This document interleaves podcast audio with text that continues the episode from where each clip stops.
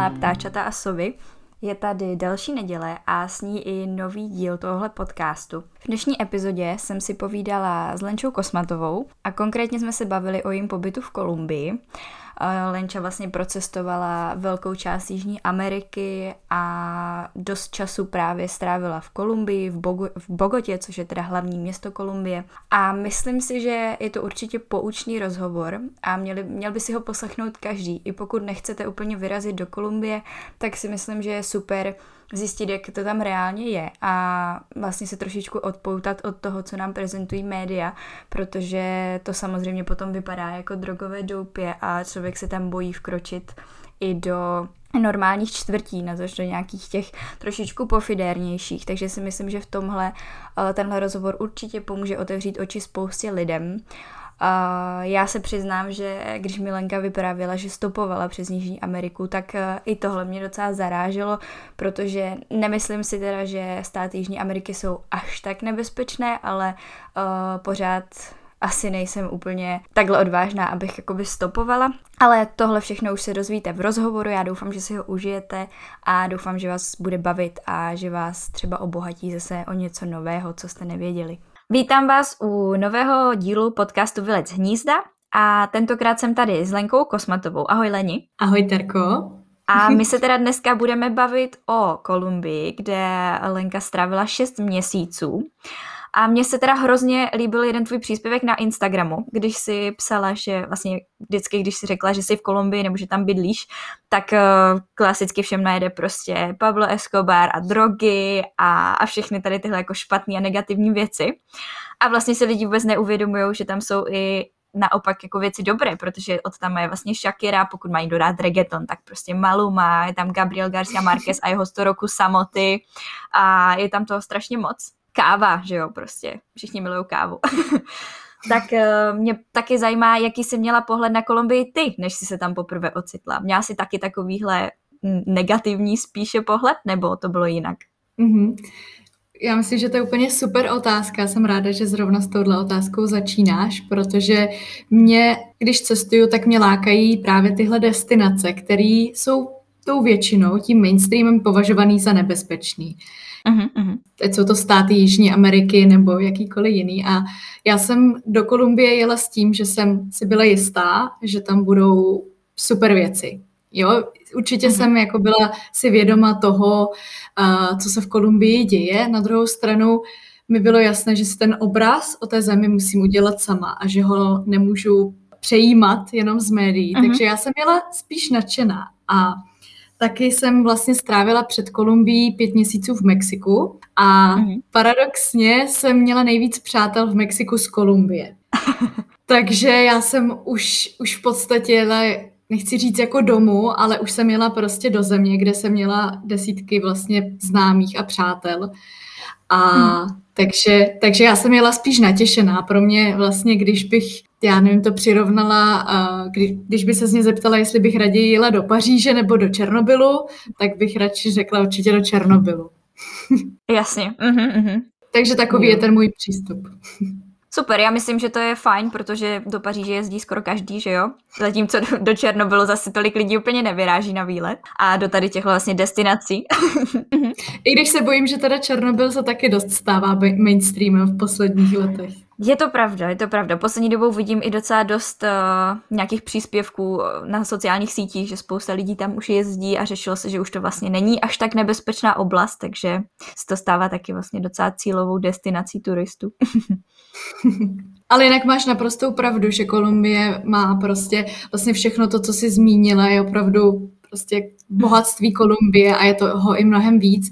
Já třeba nejsem biolog, ale vím, že do Kolumbie se sjíždí spoustu lidí za nějakou faunou a florou, která je opravdu specifická mm. jenom pro Kolumbii, protože vlastně Kolumbie je druhou nejvíc biodiverzitní zemí na světě po Brazílii. Aha. To znamená, že, že tam je spoustu eh, národních parků. Vlastně Kolumbie je jediný stát Jižní Ameriky, který má jak Pacifik, tak eh, Tichý oceán. Atlantik a Pacifik, pardon. Atlantik, jo, Pacifik je ten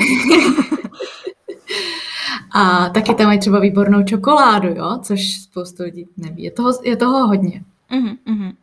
No a proč jsi se rozhodla strávit těch šest měsíců právě v Kolumbii? Co tě tam jakoby přitáhlo? Jako je mi jasný, že jsi to chtěla objevit tu zemi, ale proč jsi řekla, jo, tak teď budu prostě šest měsíců pobývat v tomhle státě? Mm-hmm, super otázka. Já jsem v rámci, já jsem vlastně, když se vrátím trošku zpátky, tak bakaláře jsem dělala v Rakousku, obor Tourism mm-hmm. Management. A povinností toho studia byl jeden semestr praxe v zahraničí. Aha. A většina mých spolužáků se teda rozhodla třeba, dejme tomu, pro Německo nebo pro Španělsko. Mhm. A já jsem, já nevím proč, mám takhle některé státy v hlavě, které chci navštívit a tehdy jsem se rozhodovala mezi Iránem a Kolumbií a mhm. prostě mi vyšla Kolumbie jako super možnost, takže vlastně jsem si hledala možnosti, jak si tam najít tu stáž a práci na těch šest měsíců. Mm-hmm. A to se mi povedlo. A... Jo, takže vlastně jsi měla podporu z té školy a jela si tam na nějakou stáž, takže to funguje něco jako Erasmus, nebo to byl přímo Erasmus? Mm, ono je pravda, že tohle, měla jsem podporu té školy v tom, že jsem měla volnou ruku, ale mm. práci jsem si musela najít sama, stejně jako bohužel ten Eh, ta výměna nebyla nějak financovaná přes uh-huh. Erasmus nebo žádný bilaterální vztahy. Takže my jsme vlastně v rámci školy tehdy jeli na, do Berlína na a ITB, což je největší veletrh cestovního ruchu. Uh-huh. A já jsem opravdu jen tak, eh, měla jsem vlastně CV, tak jsem obešla pár zaměstnavatelů, pár těch stánků a našla jsem vlastně jednu mhm. švýcarskou firmu v Kolumbii a tam jsem řekla, že bych ráda pro ně pracovala. Aha, takže jsi to vlastně takhle zařídila ještě před tím odjezdem. Jo, jo, jo, jo. Bylo to vlastně plánované. Já jsem věděla, že pojedu do Kolumbie ještě předtím, než jsem si domluvila uh, Erasmus v Mexiku. Takže ono to tak Aha. pak nějak si sedlo, ale já jsem věděla, že do Kolumbie pojedu už třeba rok, rok a dva měsíce. Uh-huh, uh-huh. Takže ty si vlastně prvně jela na ten Erasmus do Mexika a pak si plynule přešla na tu stáž do Kolumbie, jestli to chápu správně. Úplně správně. Mm-hmm, super, tyjo, takže Latinská Amerika tě velmi táhne. Přesně tak. Mm. Mě táhnou asi všechny destinace, ale ta Jižní Amerika, já miluju latinskou-americkou hudbu, reggaeton a takže... Chápu, chápu, jsem na podobné vlně. A co ti na to řekli doma? Co ti na to řekla třeba mamka, že pojedeš takhle do Jižní Ameriky? že nepojedu. A jak jsi teda přesvědčila?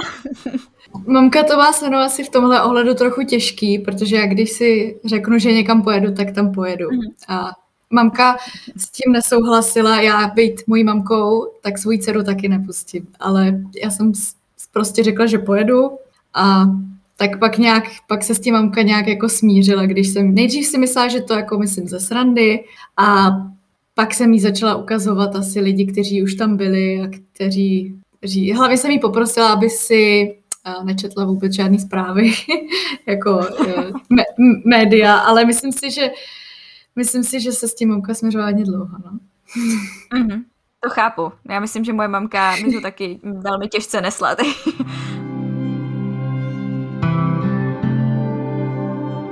A jak jsi na tom byla vlastně se španělštinou? Protože předpokládám, že vlastně Mexiko, Kolumbie, tam úplně, nevím, jak to bude s angličtinou, ale myslím si, že spíš asi bude převládat ta španělština, když se chce člověk pořádně domluvit. Tak eh, jak si to měla před odjezdem, vlastně asi do Mexika s tou španělštinou, předpokládám, že potom už na tom Erasmus nějak tu španělštinu trochu uh, zajela. Mm-hmm. Máš naprostou pravdu. V Jižní Americe, vlastně kromě Brazílie, tak v podstatě vš- a kromě těch menších států je španělština jako nutnost, nezbytnost. Takže španělština je nutná.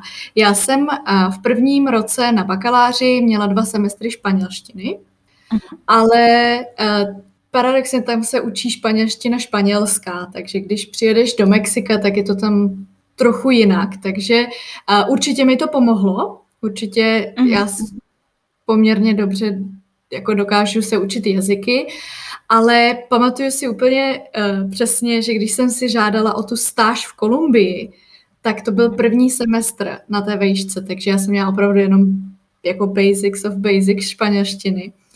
Ale řekla jsem, řekla jsem vlastně tomu zaměstnavateli, víte, já neumím teď španělsky, ale za ten rok a půl už, už, už, už to půjde. A uh, máš naprostou pravdu, já jsem potom vlastně v Mexiku a se obklopila podstatě jenom samými latinos a Mm. Řekla bych, že jsem dokázala tu španělštinu vypílit za těch pět měsíců v Mexiku docela dost. Tak to je super. Já myslím, že to byla docela velká motivace, tady tahle stáž, že tě to fakt jako nakoplo. A je pravda, že vlastně latinská španělština nebo jako z Latinské Ameriky je určitě jiná. Mně se třeba stávalo často, když jsem mluvila s Mexičanem ve Španělsku, tak já velmi často používám frázi kemono. A mm-hmm. což teda, jakoby pro ty, co neumí, tak to znamená, že je něco rostomilé, ale zároveň mono znamená teda opice. A Mexičané to vůbec nepoužívají, takže vůbec nechápali tady to spojení, jakože jaká opice nebo co. Takže na tady ty bariéry narazím docela často. Takže chápu, že pokud chce někdo odjet do Latinské Ameriky, tak asi ta školní španělština není úplně ideální start. Nebo start je to dobrý, ale myslím si, že potom, aby člověk eh, vládal nějaké hovorové slovíčka, tak je lepší se třeba dívat na nějaké f- přímo filmy, seriály podobně. Souhlasím. A vlastně to je vlastně pochopitelné, že ty slovíčka nějaký jsou jiný, ale pro mě největší šok v Mexiku asi bylo to, že, nebo vlastně v celé Jižní Americe, bylo to, že ve španělštině oni nepoužívají jako vy, jako vosotros. Vosotros. Mm-hmm. A mají ustedes, že? A nebo, nebo vlastně v Argentině mají ještě vos místo tu, to mi taky přijde jako zajímavé. Takže celkově tam vlastně úplně zmizí jedna osoba. Mm-hmm. Mm-hmm a všem vykáte. Takže jo, jo, jo. Jo, jo, je to, je to velmi vtipné. Myslím si, že podle mě člověk, co se začíná učit španělsky a potom se dozvídá další věci tady z téhle americké španělštiny, tak uh, objevuje nový svět úplně. Je to tak.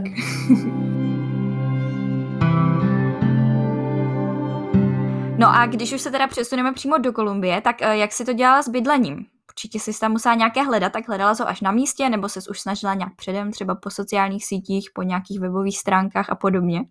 Teď, jak se mě ptáš, tak si uvědomuji, že jsem měla obrovské štěstí, protože můj zaměstnavatel vlastně měl byt, který pronajímal uh, vlastně Aha. i svým zaměstnancům nebo prostě cizincům, takže já jsem tohle řešit v podstatě nemusela. Já jsem, uh-huh. uh, mě bylo vlastně měsíčně mé výplaty strháváno za nájem a měla jsem vlastně fakt parádní byt. Mm-hmm.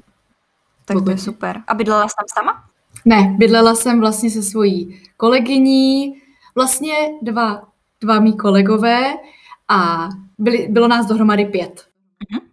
A všichni jste byli takhle stážisti, anebo někdo byl přímo z Kolumbie? Jedna Kolumbika byla vlastně přítelkyně toho našeho kolegy a jinak zbytek jsme byli Evropani. No a vlastně mi napadlo, že jsme ještě vůbec neřekli, kde konkrétně si teda byla, takže v jakém městě jsi byla? Byla jsi v hlavním městě v Bogotě nebo někde jinde? Přesně tak, byla jsem v Bogotě. Mhm, super.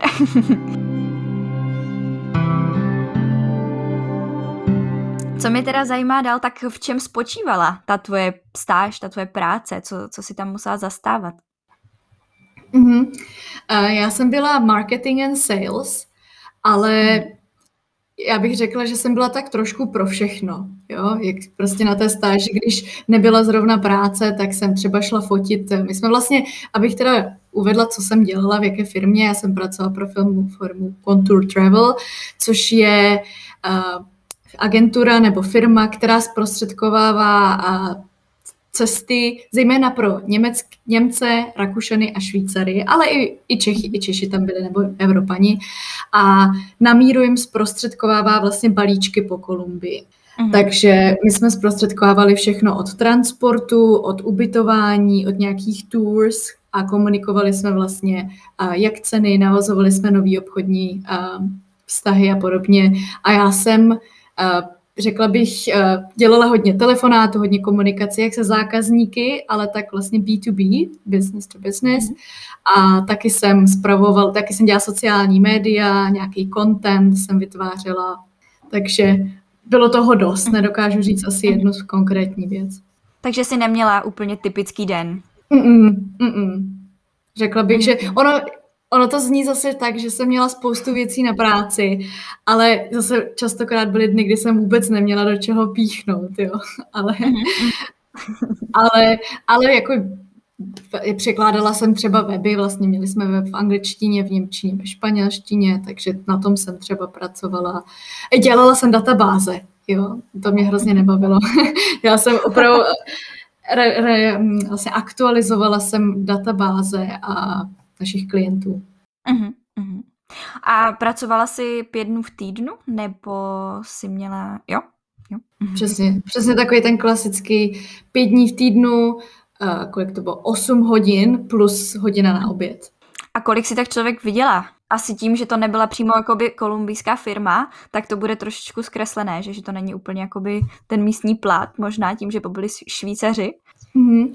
Já úplně nemůžu říct, protože jsem byla stážistka, takže mm-hmm. já mhm. jsem si, mně to vlastně vyšlo, když jsem si propočetla ten uh, grant, který bych dostala od Evropské unie a zůstala v Evropě. A vím, že vlastně spoustu evropských firm neplatí ty stážisty, protože ví, že už... To je pravda. Mm-hmm. Aspoň v mém oboru. A ten grant většinou byl nějaký 400 eur na měsíc v Evropě. Mm-hmm. A já jsem se přesně dostala do... Eh, zadarmo jsem měla vlastně byt, dejme tomu v Kolumbii, plus těch 400 eur, ale v tom jsem měla zpáteční letenky Evropa, Kolumbie, Kolumbie, Evropa. Ještě. Aha. Vlastně za, tak to možná vyšlo ještě líp. Přesně tak. Takže mm-hmm. nemůžu říct uh, ten uh, plat, kolik, kolik měla standardní zaměstnanec, zaměstnanec, ale vím, že jsem se bavila vlastně v naší firmě, to byla taková mini firma, bylo nás třeba 12 celkem. A vím, že pro moje německé kolegy ty peníze byly dost směšné, jo. Ale zase pro Jasně. moje kolumbijský, moje kolumbijský kolegy to byl takový, bylo to asi jako příjemný, příjemný plat. Mm-hmm. Tak já myslím, že Němci, pokud nejdou někam jako do Skandinávie, tak většinou ten plat bude asi směšnější, protože já jsem si vždycky vedle nich na Erasmu připadala tak jako chudá příbuzná, takže prostě Němci. Souhlasím. Jo, jo, jo, souhlasím. Uh, chtěla jsem se ještě zeptat, uh, jestli jsi měla teda, měla si volné víkendy a měla si nárok třeba i na nějaké volno během té stáže? Uh, vlastně ve, ve smlouvě ne, ale častokrát jsem si ho nějakým způsobem udělala. A my jsme měli i takový jako home office, že v podstatě, když se někdo necítil dobře, nebo když jsme si chtěli někam jako vyjet, tak jsme vzali jenom počítač a jeli jsme. Já jsem samozřejmě ten půl rok byl pracovní, takže to nebylo úplně cestování, jako třeba na tom Erasmu, ale měla jsem tam několik jako, jako docela dost uh, volna na to, že to byl vlastně mm. jenom půl rok. Tak jo. to je super. Jo, jo, jo. A těch 400 eur ti teda vystačilo na třeba měsíční náklady? Mm, řekla bych, že, že ne, že ne. Dobrá otázka, ale určitě jsem si něco doplácela ze svého, už, už úplně nevím, ale zase Kolumbie je možná levnější než Česká republika, mm. ale ne o tolik. Mm-hmm. Jo? Takže určitě těch 400 eur ne, nestačilo. Tak jde, jde i o to, že jsem vlastně každý měsíc, byť jen na víkend, někam jela, někam cestovala. Mm-hmm. Určitě, jasně. Tak to, člověk, když už tam je, tak určitě chce něco projet, něco vidět. A když máš tu možnost, máš volný víkend, tak by byla blbost zůstat doma. Takže určitě chápu.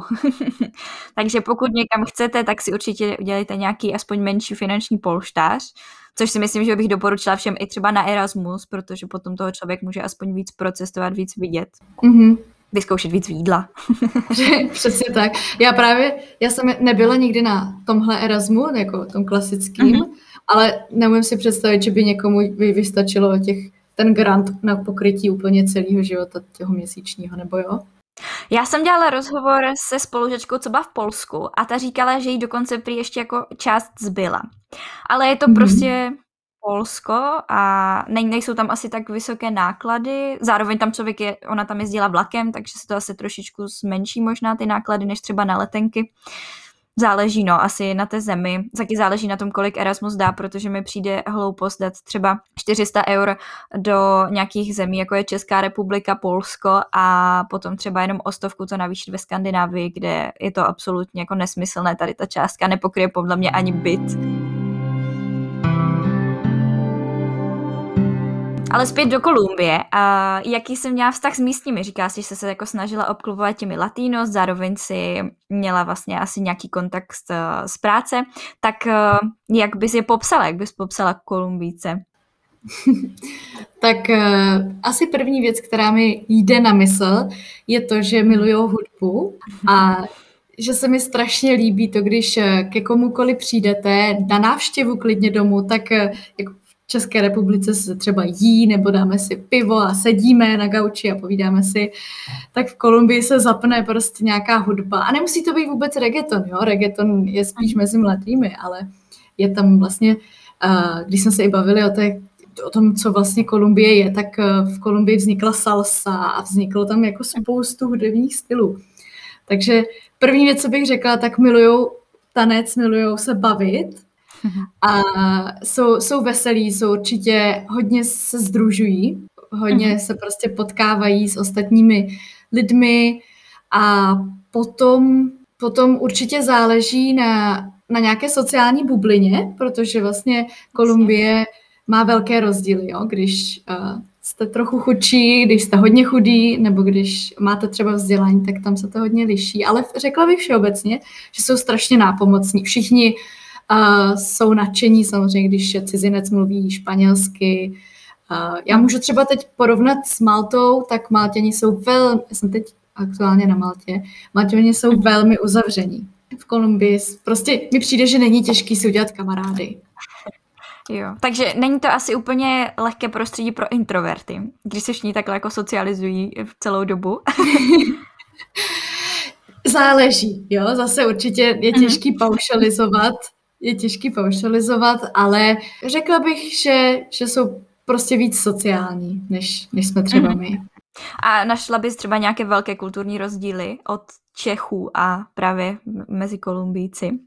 něco, co tě přímo jako napadne, nebo co tě jako utkvělo takhle v paměti, co tě šokovalo, když jsi tam přestěhovala? Hmm, zajímavá otázka, teď zapátrám v paměti, protože jak jsem byla dlouhou dobu i v Kolumbii, pak jsem byla ještě ve Střední Americe, jestli něco konkrétně pro Kolumbice, hmm, asi bych řekla, že jsou všichni velmi hrdí na to, že jsou Kolumbijci.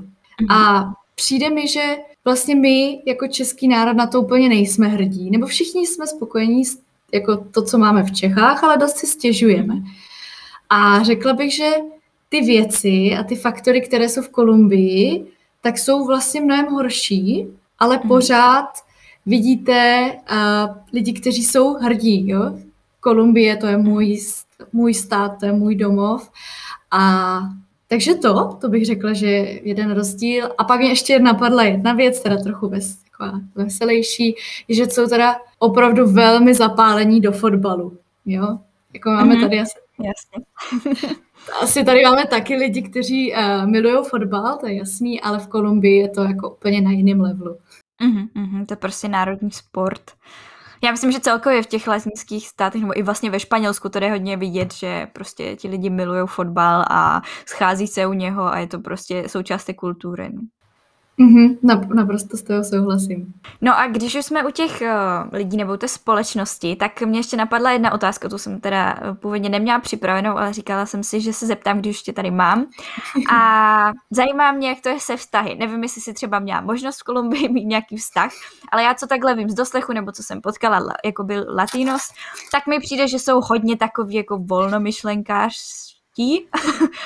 a úplně to jako neřeší, tak mě zajímá, jestli máš na to nějaký názor nebo vůbec. Mm-hmm. Taky zajímavá, velmi zajímavá otázka. A určitě zase záleží osoba od osoby. Já jsem, a, já jsem žádný jako vážný vztah v Kolumbii neměla, ale pár lidí jsem poznala, anebo znám i spoustu Evropanů, kteří mají kolumbijské partnery. A co jsem spozorovala, tak jedna věc, určitě Kolumbijci a teď mluvím za muže, velmi mluví. Jo? Je to dost mhm. často, i mé kamarádky v Kolumbii říkali, že oni hodně mluví a méně dělají. Ale uh, jestli jsou volnomyšlenkáři, to je, to je zajímavý. Já si myslím, že oni jsou velmi, ukazují tu lásku a ukazují svoje emoce jinak, když Něk, mhm. když, dejme tomu, jsou na začátku toho vztahu, ale v momentě, kdy už, eh, dejme tomu, už jsou buď ve vztahu, nebo jsou manželé, tak je to trochu jiné. A dám to třeba například, co mi bylo řečeno o kolumbijských ženách, tak uh, že jsou velmi milé, že, jsou, že se o sebe velmi starají, jsou velmi nápomocné tomu muži, ale v momentě, kdy jsou v manželství, tak se z nich stanou nepříjemné ženy a, a častokrát bych řekla, eh, že v Kolumbii panuje, a to je vlastně i pro Mexiko, mačismus. Jo, že mm-hmm. ten muž uh, si nárokuje některé věci, které by třeba česká žena asi neakceptovala.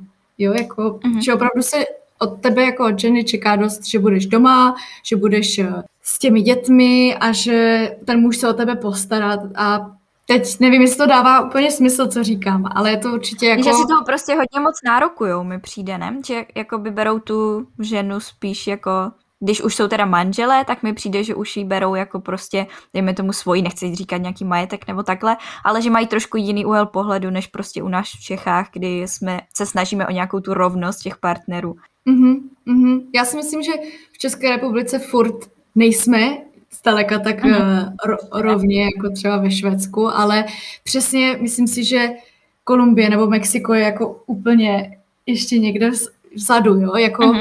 so, a taky jsou, jsou dost emotivní ve, ve své, v, tom, v tom smyslu, že přesně si nárokují některé věci, že ta žena opravdu je od ní očekáváno něco asi jiného, než, než tady v Čechách. Mm-hmm.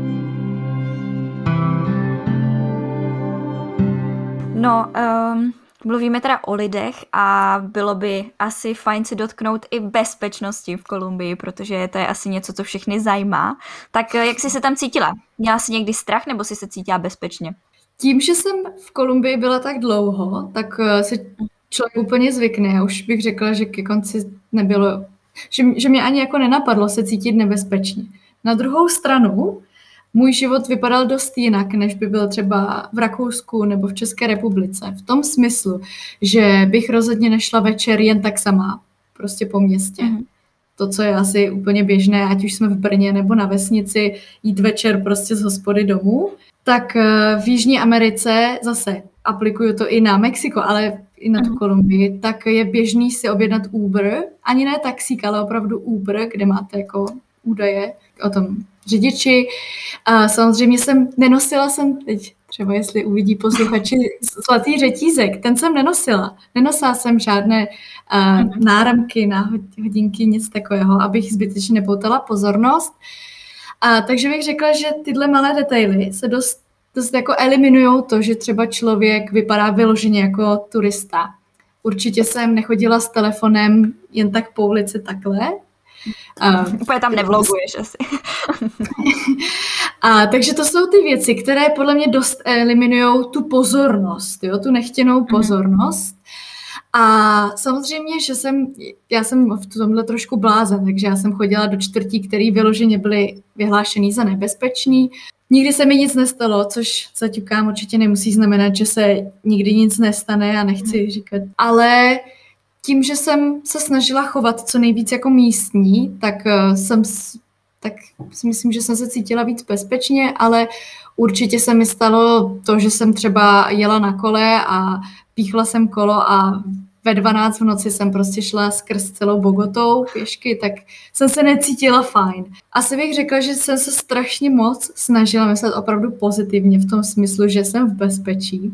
A teď, ať to bude snít uh, sebe jak uh, Ezo, tak opravdu jsem mhm. si sugerovala, že jsem v bezpečí a za, celou rok, za celý rok a čtyři měsíce jsem byla v Jižní Americe, se mi v podstatě nic nestalo. Mm. A byla jsem opravdu jako v situacích eh, v noci a stopování a byla jsem sama a nikam. Mm.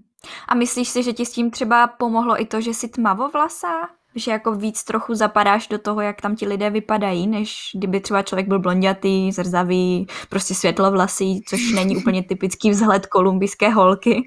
To je taky výborná otázka. Určitě, když je člověk blondětý nebo zrzavý, tak vyčnívá víc. Na mhm. druhou stranu je těžký říct typický kolumbiec. Jo, samozřejmě všichni si představíme tmavé vlasy. Na druhou stranu Kolumbie je mix Španělů, je mix Afričanů, je tam taky spoustu Aziatů. A když budu mluvit o těch eh, předcích španělských, tak hlavně v Bogotě, tam je, tam je hodně vlastně těchto lidí, tak je spoustu Kolumbiek, které byste, které byste si řekli, že je ze Švédska, jo? nebo že někde z Aha. Skandinávie.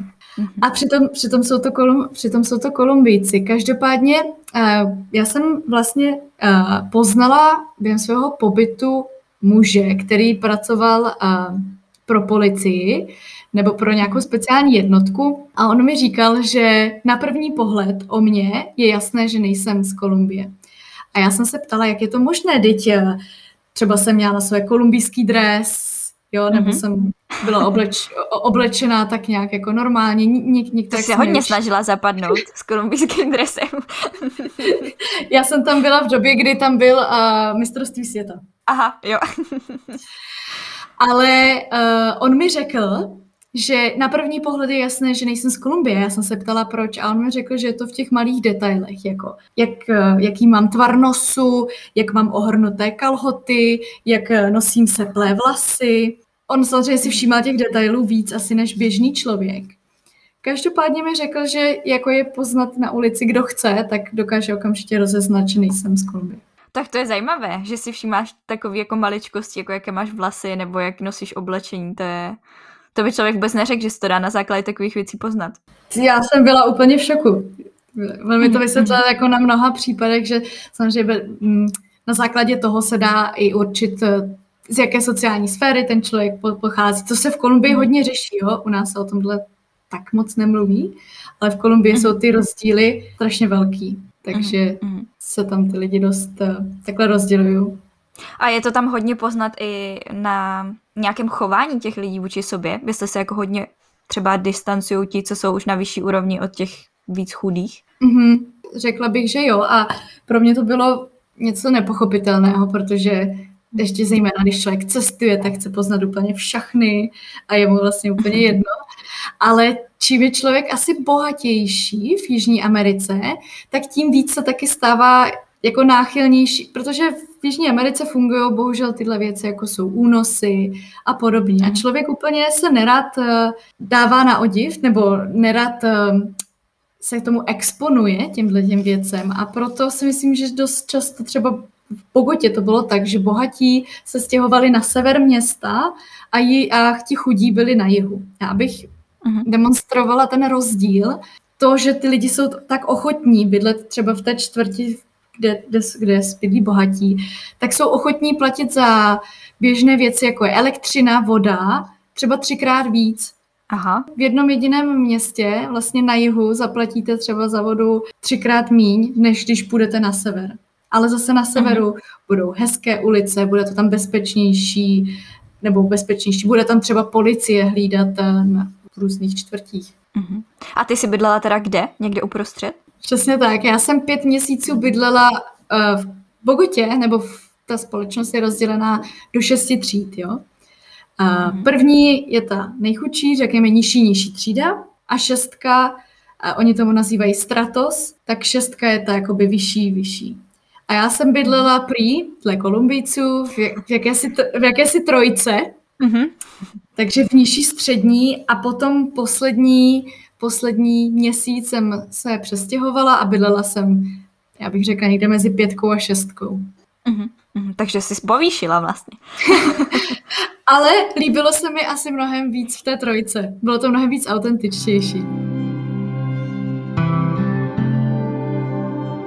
Co mě uh, taky zajímá je doprava v Kolumbii, protože ty si vlastně už načala trošku úbry a taky jak to tam třeba funguje i s hromadnou dopravou. Je nějaká spolehlivá nebo to úplně jako nefunguje a radši člověk si musí dávat trochu víc času, pokud se chce někam dostat? A teď myslíš celou Kolumbii nebo konkrétně Bogotu? No, můžeme to klidně dát jakoby všeobecně na Kolumbii, jestli máš teda nějaké zkušenosti, případně jestli mm-hmm. se třeba po, po Bogotě po, po, m, mm, říkala jsi, jestli jezdila na kole, tak možná jestli se tam dá dostat i možná takhle mimo MHDčko nebo nějakou veřejnou dopravu. Mm-hmm. Mm-hmm, super. A Bogota má, pokud se nepletu, snad nejhustší síť cyklostezek v Jižní Americe. Aha. Takže po Bogotě se dá jezdit na kole, to jsem taky mhm. dělala do práce. A všeobecně uh, v Kolumbii neexistují vlaky, nejezdí se vlakama, mm. jezdí se autobusama nebo letecky. Aha. A um, určitě pokud uh, pojedete autobusem, tak počítejte s nějakou prodlevou, jo. Určitě to trvá docela dlouho a proto se častokrát doporučuje prostě letět. Ty ceny nejsou tak vysoké pro ty vnitrostátní lety. Uh-huh. A autobusy e, záleží zase, v jaký cenový relaci pojedete. E, uh-huh. Buď pojedete tím nejlevnějším kolektivo s takovou tou dodávkou, kde je tak 12 lidí třeba, tak se vám může stát, že pět hodin prostě budete stát nebo budete sedět na kýblu. A pokud si připlatíte, tak pojedete hezkým autobusem, ale zase, říkám, tam prostě jsou některé faktory, které třeba ten autobus neovlivní, jako že se rozhodnou, že uzavřou silnici. Nebo že tam někdo mhm. stávkuje, jo. Takže, ale autobusy tam fungují, já jsem jezdila dost často, já jsem jezdila víc autobusama, než, než jsem lítala. A pak, e, co se týče dopravy v Bogotě, tak ta je dost šílená, protože tam vlastně z většiny, tam jezdí, teď jsem zapomněla, jak se to jmenuje, Metro Millennium, Millennium, Millennium tak nějak, teď jsem mm-hmm. to slovo, což jsou takové jako trolejbusy, ale zbytek tam jezdí v podstatě neplánované, neplánované linky, takže vy nevíte, v kolik přijedu. Je to fakt taková ta klasika ve filmech, že jdete na zastávku a čekáte, prostě než přijedete mm-hmm. na to. Jo, takže není úplně fajn si prostě plánovat nějaký sraz někde takhle, nebo je lepší vzít asi to kolo a Mm-hmm. Jak, jak, těž, mm-hmm. jak daleko třeba, nebo jak dlouho trvá, když se chceš dostat z jednoho konce Bogoty na druhý? Je to obří město, asi jo, že? Ty pokud se nepletu v Bogotě, teď už nevím, jak je to, to číslo teď, ale mm-hmm. 8, 8 milionů lidí? Pokud pojedete po to té hlavní cestě, tak to ještě třeba nějak jde, záleží určitě v jakou hodinu a v jaký čas. Jasně. Ale jenom tak pro představu, Bogota má jednu z úplně nejhorších dopravních situací světově jako ty zácpy jsou tam úplně, uh-huh. úplně špatné. Já třeba dám příklad, eh, když jsem jezdila do práce, to bylo 7 kilometrů, tak jsem jezdila tak hodinu 10. Autobusem, kdyby to mhm. bylo. Uh-huh. Hodinu 10. Tak to je dost. je, to, je, to, je to věc, kterou v České republice řešit moc nemusíme a považujeme za strašně samozřejmou. A je to něco, co ovlivňuje extrémně fakt extrémně kvalitu života. Jo, to, to souhlasím. A já třeba to vidím i na sobě, že když uh, má tady něco spoždění a spěchám, vyloženě mám jakoby někde být, tak už jsem jako naštvaná a přitom je to jakoby nic proti tomu, jak je to v některých dalších státech, kde prostě člověk čeká klidně hodinu a je to úplně normální. A tady se třeba stala jenom nějaká nehoda nebo prostě zrovna nefunguje nějaká tramvaj nebo trolejbus a už je to jako problém, takže bychom si toho fakt měli vážit asi. No, musím se nad sebou zamyslet příště. Já dám třeba ještě příklad, ale jako naprosto s toho souhlasím, je to normální, protože prostě mm-hmm. jsme na to tak jak zvyklí, ale třeba si stěžujeme na D1, na kterou já se stěžuju taky pořád, mm-hmm. jo. Ale když jsem chtěla jet uh, vlastně ze severu uh, do Bogoty autobusem přes celou tu zemi, tak jsem nechtěla letět, protože jsem chtěla vidět přírodu. A uh-huh. když jsem šla bukovat ten autobus na další den, tak, tak uh, mi bylo řečeno, že tam, tam je vlastně jenom jedna jediná cesta, jo, těch, uh, uh-huh. ta, ta desetihodinová cesta, tam je jenom jediný most a ten most já nevím, on tehdy tam, ně, tam někdo dal nějakou bombu a ten most vybuchl Aha. A, a kdyby něco takového se stalo v České republice, tak většinou buď tam okamžitě udělají nějaké jako náhradní řešení, nebo nějaký obchod. Jo? A pokud je teda v Kolumbii co, tak prostě se nepojede, no. Tak se pojede, až, až se to vyřeší, jo? Nebo se poletí, ale... Uh-huh, uh-huh. A jak jsi to nakonec vyřešila? Čekala jsi, až se to teda opraví, anebo si letěla? Musela jsem letět, musela jsem do práce. Eh, no a s dopravou vlastně souvisí i cestování, tak eh, mě zajímá, co všechno si viděla během těch uh, šesti měsíců v Kolumbii, co všechno si stihla navštívit. Zároveň vím, že si stopovala, což taky asi pro některé je úplně nereálné, a to jenom třeba v Evropě, na to v Jižní Americe. Takže mm, povídej.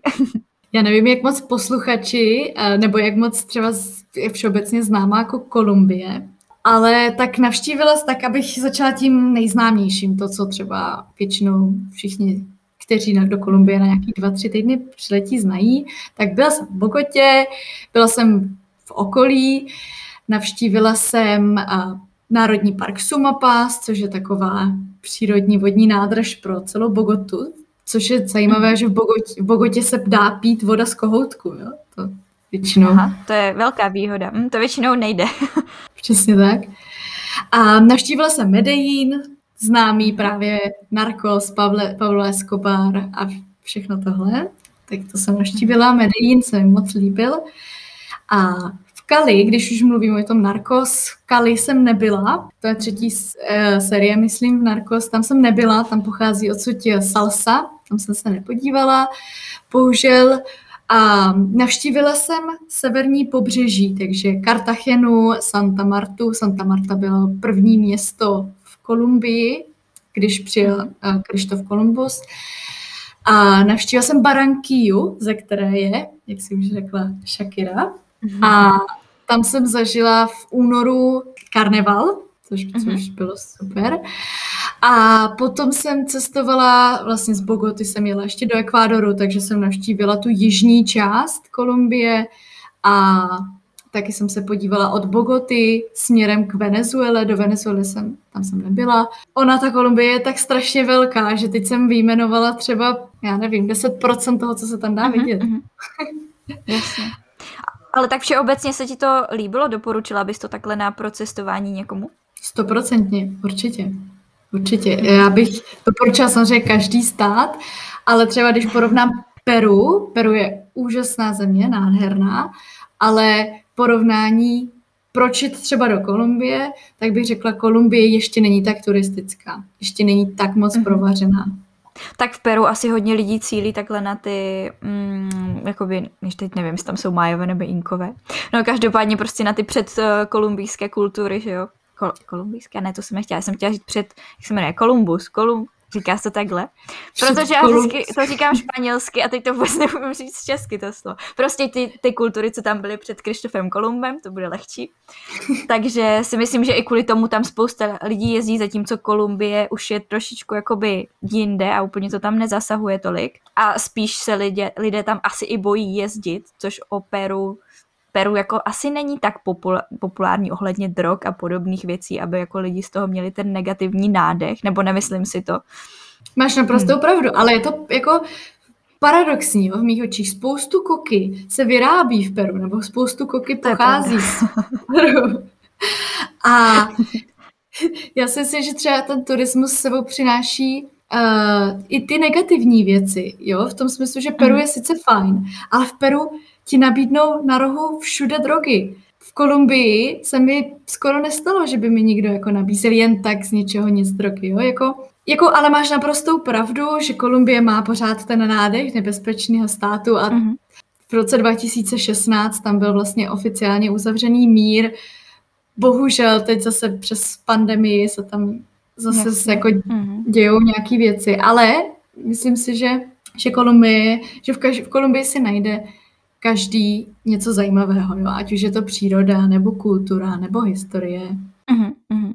A ty si vlastně ještě k těm drogám, uh, vlastně když si říká, že ti to tam takhle nikdo jako na ulici úplně nenabízel, tak je to vlastně docela paradox, protože jak když jsem si četla tvůj článek na vlastně Brainstorm magazínu, tak uh, si říkala, že je tam i legální mít, myslím, jeden gram, no, mm-hmm. psala si to tam teda, takže vlastně, což si myslím, že v Peru možná ani není, to si teď nejsem jistá tak eh, je to vlastně docela paradox, že tam ti to nabízí víc a přitom tam to jakoby u sebe člověk asi pro nějakou svoji potřebu mít může.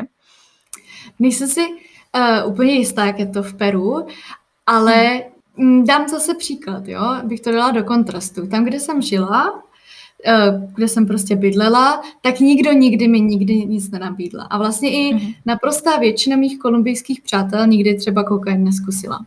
Já vím, zní to neuvěřitelně, ale je to tak.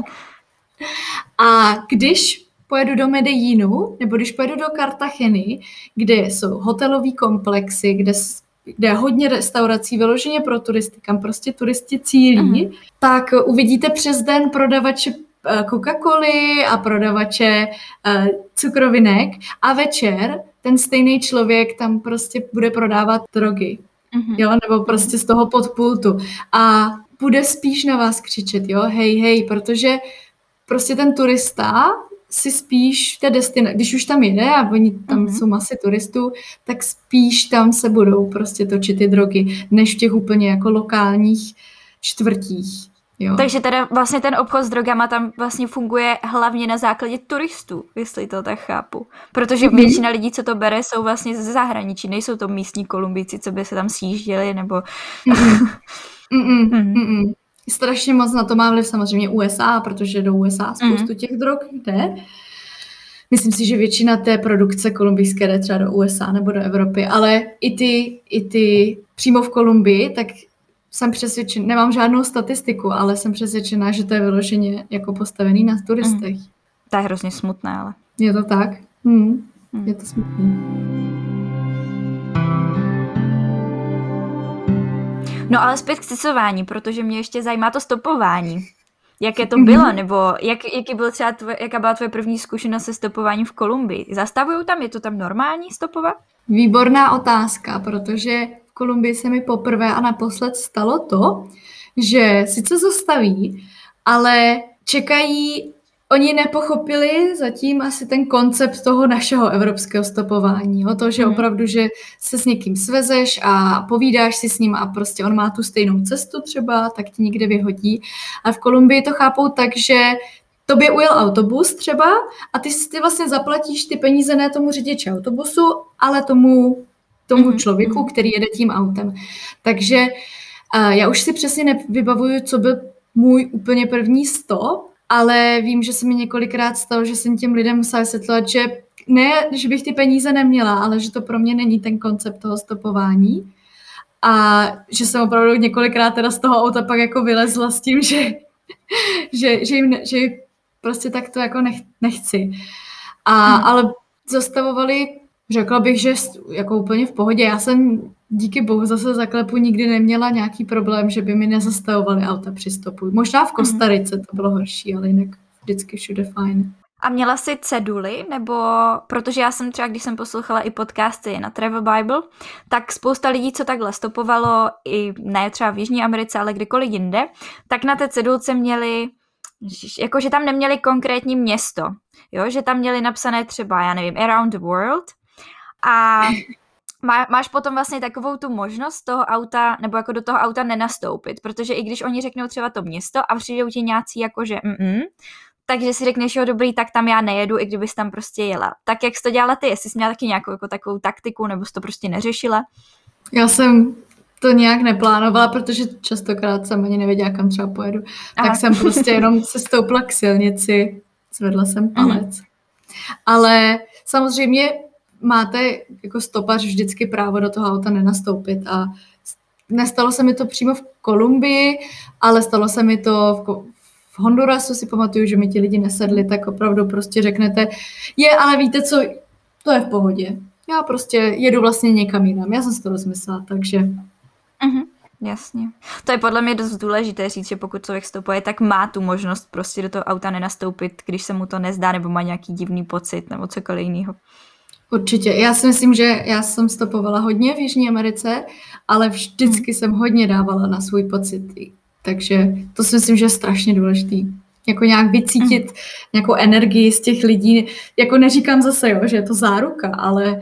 Asi i záleží, jak jestli člověk ví, že má nějaký ten jakoby cit na to rozpoznat ty lidi, že ne každý asi je takový třeba empatický, že se úplně naladí na to, zjistí hned z prvního dojmu, jaký ten člověk je, tak asi musí každý individuálně posoudit. Přesně tak, přesně tak. No a už si nakousla karneval, tak uh, celkově v Kolumbii se vlastně slaví strašně moc svátků, tak mě zajímá, uh, co všechno si stihla za těch šest měsíců oslavit, dejme tomu, jaký byl ten karneval a, a jestli se ti to líbilo takhle vlastně slavit uh, různé svátky, protože v Česku vlastně toho asi tolik krom Vánoc neslavíme a Velikonoc možná. Mm-hmm. Karneval je super, je to vlastně druhý ten, jak jsem možná říkala, druhý největší po Brazílii. A hmm. je, je to strašně nádherný svátek v tom smyslu, že jak my máme u nás vánoční dekoraci, tak oni mají tu karnevalovou. A já jsem měla ště, štěstí, že jsem měla kamarádku přímo z Baranky, Takže jsem viděla, jak mhm. opravdu místní slaví ten karneval. Protože tam se zase sjíždí spoustu cizinců z celého světa vyloženě jenom na ten karneval a já jsem měla tu možnost být tam a cítit to s místníma. A to, to se mi moc líbilo, samozřejmě ono, je tam, jsou tam tisíce, desetitisíce, sta tisíce lidí, takže ono je to super třeba na jeden den, druhý, ale potom jsou, pak už je to hodně unavující, ale to uh-huh, super. Uh-huh. Je to opravdu jedna velká party. A zažila jsem taky Semana Santa, takže vlastně Velikonoce, ale tvoje otázka mě vlastně donutila se zamyslet, že jsem jako další nějaký tradice úplně si nezažila. Asi tím, jak jsem byla Aha. v Bogotě, v hlavním městě, tak si myslím, jako podobně to funguje v České republice, že ani v Praze se prostě moc nechodí třeba hodovat. Mm. Tak i v Bogotě tyhle tradice se tak nějak jakoby ne, ne, neobnovují. Takže mm-hmm. přemýšlím, jaké další svátky. Ono potom ty svátky jsou dost často cílený na jedno konkrétní místo, jo? třeba svátek černých a bílých v Pastu na jihu Kolumbie, nebo festival květin v Medellínu. Tak to jsou prostě hodně jako lokální svátky. Ale určitě jsem toho zažila víc, ale teď si, teď si nevybavím. Jasně. No ale každopádně, co se pojí s oslavami, je i jídlo, takže co je takovým typickým jídlem, co by si řekla, že by si člověk měl dát, když do Kolumbie jede? Tak arepa. A klasicky uh-huh. mezi Venezuelou a Kolumbií existuje spor, jestli tak arepa je vlastně z Venezuely nebo je z Kolumbie. Ale na to si člověk asi musí udělat svůj názor. A takže určitě arepa, což jsou takové všechno z kukuřice, nebo velmi často v Jižní Americe. Takže to jsou takové placičky, arepa nebo empanáda, což jsou takové placičky, ale plněné a smažené. Jsou plněné mhm. zeleninou, masem. A určitě moje asi nejoblíbenější jídlo bylo bandecha paisa, Aha. což je tradiční jídlo z Medellínu a, je, a moc se mi líbí v tom, že tam je od všeho něco. Je tam mm. avokádo, jsou tam fazole, je tam hovězí maso, jsou tam platanos, ty banány smažené a rýže, tak to. A abych řekla takovou jednu historku, můj první víkend, kdy jsem přijela do Kolumbie, tak jsem zase navštívila jinou kamarádku eh, v oblasti Via Vicencio, která je zhruba čtyři hodiny od Bogoty, je zase směrem jakoby do Amazonie, směrem k Venezuele a je ta oblast hodně typická tím, že tam žijou podstatě takový jako kovbojové. Je to hodně taková rurální venkovská oblast. A strašně jsem se, protože jsem samozřejmě milovník jídla, tak eh, jsem se těšila, až ochutnám místní jídlo a místní prostě pochutiny. Ta moje kamarádka říká, jo, těž se, moje mamka ti udělá to tradiční, lokální jídlo, snídaně. A já jsem se těšila, už jsem nemohla ani dospat. Přijdu ráno, Přišla jsem ráno ke stolu v 8 ráno a ta její maminka přede mě položila prostě polívku s takový jako, vý... jako vývar s knedlíkem a s eh, kuřecí nohou. Mm-hmm. Tak to, to, to jsem jako, že co? A pak rovnou jako nesla v druhé ruce talíř s rýží a asiátry v 8 ráno. Mm-hmm, to je velmi zvláštní. a když jsem se na to zeptala, jakože proč, proč to tak je, tak mi bylo řečeno, že, což vlastně jako možná dává smysl, že v těchto oblastech, a těch oblastí v Kolumbii vlastně jako velké množství těchto těch kovbojských nebo těch rancheros, mm. že oni celý den pracují venku, pracují třeba na poli a potřebují se opravdu dost najíst, protože další jídlo bude až večer. Takže vlastně tyhle hutné jídla jsou v Kolumbii ve spoustě oblastech jako běžný. Ale samozřejmě, když budete cestovat jako turista, tak vám ke snídani nedají játra. Jasně, a takže to mají vlastně takový jako oběd na snídaně, protože ten vlastně nemají tím, že už budou jíst až večer a potřebují mm-hmm. se teda nasytit, takže by jim asi úplně třeba jogurt nestačil, předpokládám, na celý den. Přesně. Ale když půjdete uh, i v Bogotě nebo jako kdekoliv na nějakou, nějaký snídaňový menu, tak si můžete dát vajíčka, huevos rancheros nebo huevos fritos a taky to caldo, což je ta polívka. To je ten vývar. Mm-hmm. A chtěla jsem se ještě zeptat i na počasí, jaké je v Kolumbii. Jestli je to tam nějak stále, nebo si zažila nějaké výkyvy, nějaké bouřky, cokoliv. Mm-hmm, mm-hmm. To je zase taková komplexní otázka, ale budu se to snažit udělat. Eh, tak jak to bylo v Bogotě? Bogota je 2200 metrů nad mořem mm-hmm. a má bohužel úplně nepříjemný počasí. Já bych ho přirovnala k našemu říjnovému počasí, říjen, listopad. Mm-hmm. Uh, což možná ten říjen, protože pokud je to dost často tak, že ráno svítí sluníčko, tak si vezmete šaty, ale odpoledne a až, až do noci jenom prší. A v noci je zima. Mm-hmm. A takhle a je stálý. V podstatě, v podstatě Kolumbie tím, že je poblíž rovníku, tak eh, nemá čtyřiroční období, ale má pouze dvě, léto a zimu. A to znamená, že v zimě prší hodně a v létě prší o něco míň. Mm-hmm. a jak jsi si s tím vyrovnávala? no, Nijak, musela jsem si zvyknout. Nejhorší, nejhorší byla ta zima. Ta zima, která byla jako doma, nebo která byla v kanceláři, protože tam není ústřední topení, tak ta pro mě byla mhm. nejhorší. A rozhodně je to asi jako když eh, člověk přijede třeba do Portugalska v lednu nebo v únoru. Mm-hmm. Prostě, prostě v těch domech je zima. Je tam fakt zima. Tam, jo, roz... Já jsem to zažila na Kanárech. Ona je tam větší zima vlastně vevnitř než venku potom, no. Přesně. Přesně tak, takže víš z vlastní zkušenosti, že? Mm-hmm.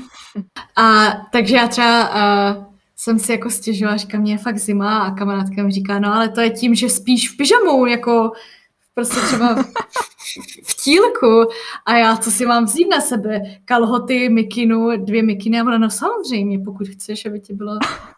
Jo? takže, takže rozhodně není běžně jako, aspoň já doma, třeba v České republice chodím normálně v tričku a třeba i v kraťasech, jo, že mám jako vytopeno. Mm-hmm. Tak tam to tak není, no. Takže je třeba se na to připravit. Určitě, ale uh, naštěstí Bogota je prostě jedna z těch chladnějších, když třeba neberu hory, nebo jako mm-hmm. nějaký, nějaký ještě další vyšší nadmořské výšky, ale Naštěstí třeba Medellín má takový v podstatě celoroční jarní počasí, nebo uh, Cartagena, která je taky dost uh, populární, tak tam je 30 stupňů pořád v podstatě. Takže člověk musí prostě zjistit, co mu nejvíc vyhovuje a potom cílit na tady tu oblast, kde vlastně je to počasí podle jeho představ. Přesně tak, přesně, přesně tak. To je jako vlastně super, že když chcete jeden den úplně jako horko, jeden týden, tak můžete si zaletět na, na ostrov, třeba na San Andres nebo mm-hmm. někam na to pobřeží. Když chcete trochu zimu, tak si zajedete tamhle na hory. Takže to, je to v podstatě docela stabilní. A jednu věc ještě jsem zažila zemětřesení, ale Aha. já jsem si ho moc nevšimla. Ono jako bylo, Bylo to v Bogotě, bo vlastně ty, tyho americké státy, některé jsou docela často náchylný na zemětřesení, tak to jsem zažila, ale v mých očích to nebylo nic vážného, protože jsem si toho moc nevšimla. Mm. Tak, tak to je, to je dobře. Kdyby to bylo nějaké eh, hor, horší, že by tam třeba padaly domy, tak myslím, že to není úplně potom něco, co by chtěl člověk zažít úplně. to ne.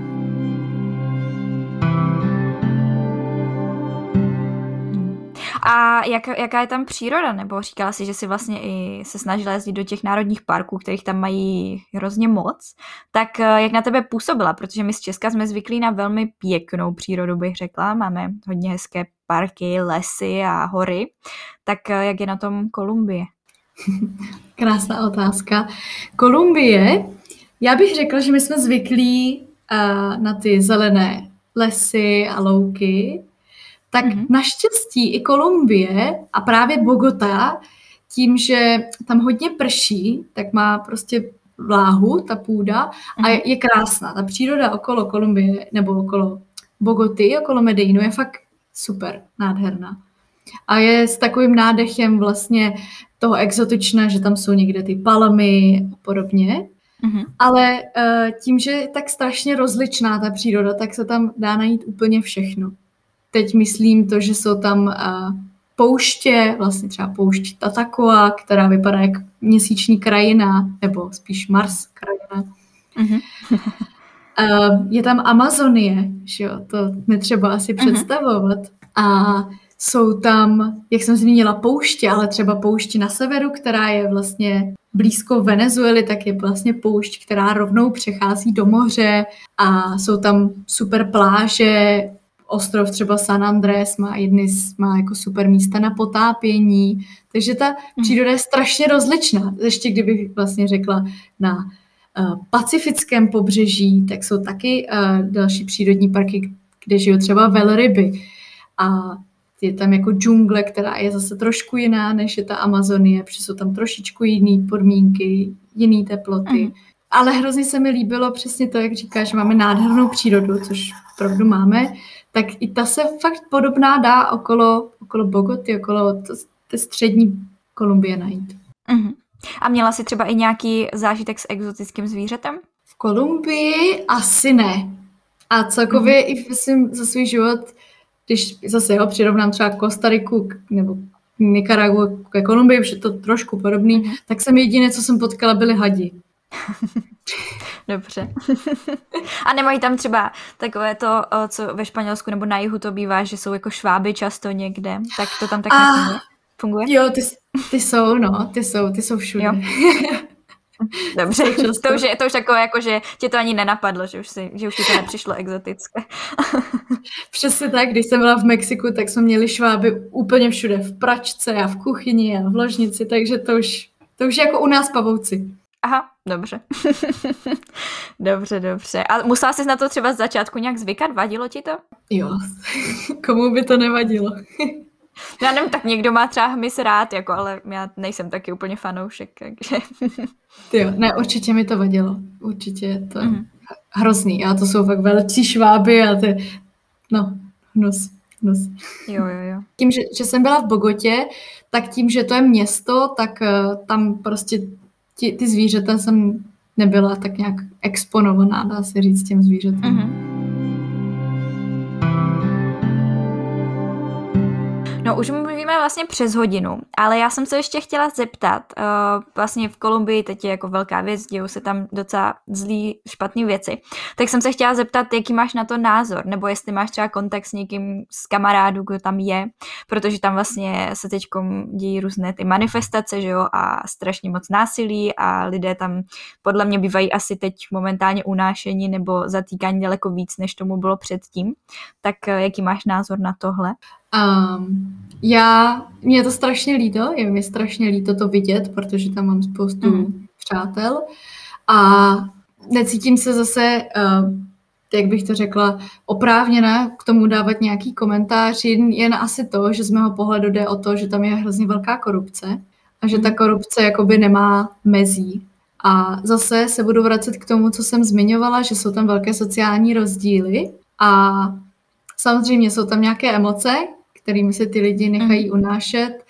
A na druhou stranu zase nejsem tam, abych to na vlastní oči viděla a mohla si o tom udělat svůj vlastní obraz, ale to, co se k nám donáší z médií, je, je strašný. Je prostě mhm. pro mě, pro mě takovou Kolumbii, jakou jsem zažila, tak vidět videa, kde je ta brutalita strašná, je pro mě jako úplně tr- srdce trhající, protože zase přidává to nějaký obraz té zemi, až tohle zase ustane, tak ty lidi tam budou zase nějak žít, a, ale ta země bude zase trošku dál od toho mhm. pokroku, mm-hmm. od toho, aby ty turisti se tam přestali bát, protože tohle to zase jako vrací a mě přestá, nepřestává asi fascinovat, že Kolumbie tohle má v nějakých cyklech už, už jako desetiletí, Jo, dejme tomu, že tam byly souboje mezi levicí a pravicí a pak tam byl mhm. třeba předtím Pablo Escobar, ale že jsou to pořád nějaký cykly z nějakého důvodu, že se tam furt takhle něco děje. Jo, mm-hmm. jakože... Že ten stát vlastně nemá šanci nějak se očistit nebo prostě ukázat lidem to pozitivní, protože vždycky potom přijde něco takovéhohle a mm-hmm. každý si na to z médií potom udělá spíš vlastně ten negativní obrázek, než ten mm-hmm. pozitivní. Mm-hmm. No. Já myslím, že, že to možná už v těch lidech tak strašně zakořeněný, i celkově jakýsi křivdy, že třeba dým, dám ještě jako příklad, nechci už naše posluchače unudit, ale v roce 2016 byl vlastně oficiální mír a to se to ukazuje na to, že by si člověk řekl třeba zvenku, no super, tak mír to znamená, že to všechno už bude jako fajn a bude to klidný. Mm. Ale uh, spoustu těch lidí, kteří třeba byli oběťmi nebo jejich členové rodiny byli oběťmi, ten mír v sobě necítí. A naopak jako cítí chuť té pomsty, jo. A mm. to jako ukazuje to, že, že prostě tam je furt, teď nechci říct 50 na 50, ale že tam jsou třeba dva nebo vlastně mnohem více táborů. A není možné uspokojit všechny. A do toho se prostě přidávají ty další faktory, jako je právě korupce a, a, a ty rozdíly v té vzdělanosti, takže se to tak nějak jako nabaluje, plus jsou tam ještě podle mě ty jizvy a křivdy a bolesti z minulosti. A je pro mě je to hrozný vidět prostě stát, ve kterém jsem zažila tolik hezkých věcí, ve kterém jsem viděla tolik super věcí, tak vidět tohle, no, to je to hrůza. A spoustu mých jako kolumbijských přátel teď, kteří jsou třeba v zahraničí, tak se snaží nějakým způsobem pomáhat a myslím si, že je to hrozná bezmoc. To určitě. Musí to být hrozné, ještě když vidíš, že se tohle děje prostě v tvém rodném státě. Asi nikdo nechce tohleto zažívat. Ještě když tam má třeba rodinu a, a tak.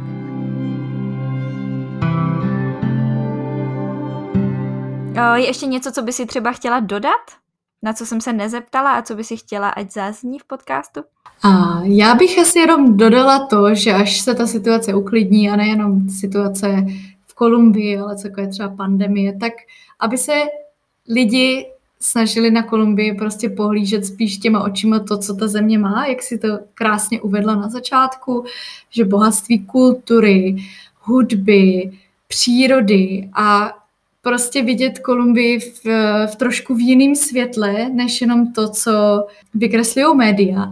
A taky bych ráda zmínila to, že ať je ten stát jakýkoliv, jakkoliv třeba nebezpečný, tak si myslím, že ty lidi, jako úplně obyčejný člověk, ať už jakýkoliv, tak eh, má, chce mít jenom naplněný ty základní potřeby a žádný člověk z své podstaty není špatný. A proto bychom jako neměli odsuzovat, že do Kolumbie nikdy nepojedu, protože je nebezpečná. To, Prostě si mhm. myslím, že, že bych hrozně ráda dokázala, že to tak prostě není. Super, to je moc pěkné. No a ještě teda přejdeme na moje tradiční otázky a mě Lení zajímá, jestli si raní ptáče nebo noční sova. No já bych řekla, že poslední dobou raní ptáče. Uh-huh, uh-huh. Jak to? Jak to, že poslední dobou? Protože poslední tři měsíce žiju na Maltě a když vidím, že je sluníčko a je venku hezký počasí, uh-huh. tak si řeknu, že ráno prostě vstanu. Abych z toho dne měla co nejvíc. Ale když je ošklivě, jako v zimě, uh-huh. tak, tak jsem asi spíš noční pták. Noční sova.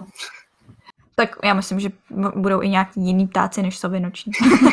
No a nakonec se tě chci teda ještě zeptat, kde tě můžou posluchači najít, případně se podívat na tvoje cestovatelské fotky, protože jsi nebyla jenom v Kolumbii a v Mexiku, protože cestovala si toho strašně moc, co jsem se tak dívala. Zároveň máš i podcast, takže kdyby někoho zajímala uh, Jižní Amerika, tak může i poslouchat. Eh, super, děkuji za prostor. Já nahrávám teď podcast Letem světem s Čikou Čekou který najdete mhm. na Spotify a na všech různých platformách. Pak mě najdete taky na Instagramu, kde jsem jako Čika Čeka 97, Chyca Checa 97. A mám taky web čikačeka.com nebo Facebook Lenka Kosmatová. Super, tak jo. Tak já moc děkuji, já to určitě všechno nalinkuju potom dolů pod podcast do popisku. A hrozně moc děkuji, že jsi si na mě udělala čas, bylo to zajímavé, jsem ráda, že jsme si popovídali. Já jsem se na to hrozně těšila, protože mě zajímalo, jaké to je takhle žít v Jižní Americe, protože většinou je to právě jenom o dovolených nebo o nějakých jako těch zážitcích, co vidíme z médií, takže jsem chtěla nějaký jakoby objektivní názor, nebo nějaký někoho, kdo tam prostě si to prožil, takže moc děkuji, že jsi udělala čas. Já strašně moc děkuji, že jsem tady mohla být, že jsem mohla posluchačům předat své zkušenosti. A já děkuji tobě za tvůj čas a za to, co děláš. Super, doufám, že si užiješ zbytek pobytu na Maltě a doufám, že třeba si posluchači poslechnou i tvůj podcast, protože je fajn. tak jo, děkuji moc a hasta pronto, mějte se krásně. hasta pronto. Jsme opět na konci a já doufám, že jste si z tohohle rozhovoru odnesli aspoň nějaký trošku vylepšený pohled na minimálně Kolumbii, ale i na další státy, vlastně Jižní a centrální nebo střední Ameriky. Rozhodně jděte sledovat Lenču na Instagram, je tam jako čika97 a rozhodně to stojí za to, protože eh, Lenka pořád někde cestuje, často má i třeba přednášky o svých pobytech. Eh, naposledy jsem se dívala, že vlastně povídala o Maltě v Brně a taky na festivalu kolem světa. Takže určitě doporučuji sledovat, pokud chcete nějakého inspirativního človíčka, který je takhle na cestách, nebojí se, vychází z komfortní zóny a je to určitě velká inspirace, takže moc doporučuji. Doufám, že jste se bavili, že to bylo fajn a uslyšíme se zase za dva týdny v neděli s novým rozhovorem. Rádi byste studovali v zahraničí, ale nevíte jak na to? Potřebujete pomoc s výběrem destinace? Chtěli byste zkusit práci v zahraniční firmě, ale máte strach, že to nezvládnete? Rádi byste nějakým způsobem pomohli naší planetě a chtěli zkusit dobrovolničení? Poslechněte si rady, typy, zkušenosti lidí, kteří už tohle všechno prožili nebo prožívají a zkuste to taky. Tohle všechno a ještě mnohem více se dozvíte ve Vylec hnízda. Tento podcast je tady pro všechny, kteří se bojí a chtěli by někam vyrazit. Seberte odvahu, poslechněte si pár rozhovorů, najděte destinaci a vyražte za svým snem.